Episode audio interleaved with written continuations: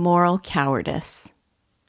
The character of Godfrey is a portrait of moral cowardice and a case study in the tangled webs we weave with lies.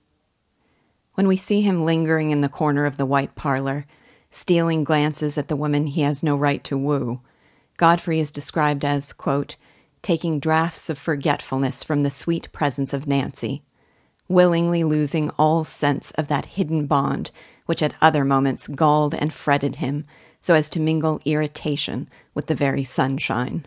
Unquote. What an image of evasion! He drinks in the sight of her like liquor, a numbing and absorbing pleasure that can drown out troubling thoughts.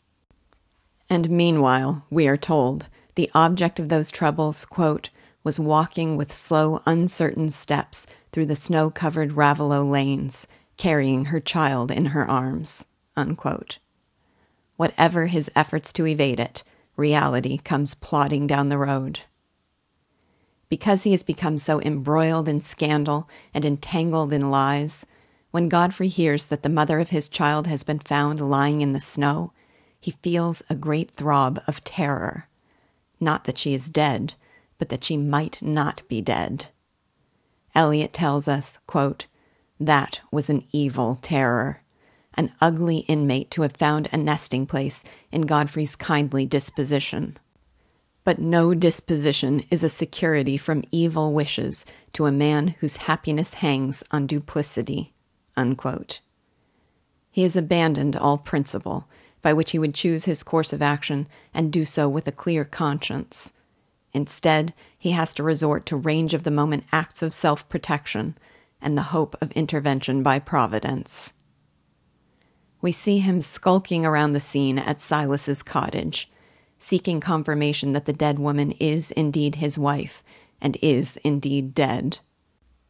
When Dolly, with her kind, caretaking impulses, urges him home, and he refuses, saying she can come to him if he can do anything, she praises him for his tender heart. Eliot tells us that Godfrey is too painfully preoccupied with suspense to feel a twinge of self reproach at this undeserved praise. But not just with suspense. Quote, Deeper down and half smothered by passionate desire and dread, there was the sense that he ought not to be waiting on these alternatives, that he ought to accept the consequences of his deeds, own the miserable wife, and fulfill the claims of the helpless child. But he had not moral courage enough to contemplate the active renunciation of Nancy as possible for him. He had only conscience and heart enough to make him forever uneasy under the weakness that forbade the renunciation. Unquote. He does not have the moral courage to accept the consequences, or even to reflect openly on his own moral cowardice, but only to feel uneasy. When Godfrey discovers that his wife is dead and he is saved, he sets off back to the Red House. When, along the way, he runs into Mr. Kimble and has to make his excuses for rushing out into the snow in his dancing shoes, the lies come easy. I loved this account of the way white lies come tripping off the tongue once we have woven a web of deception.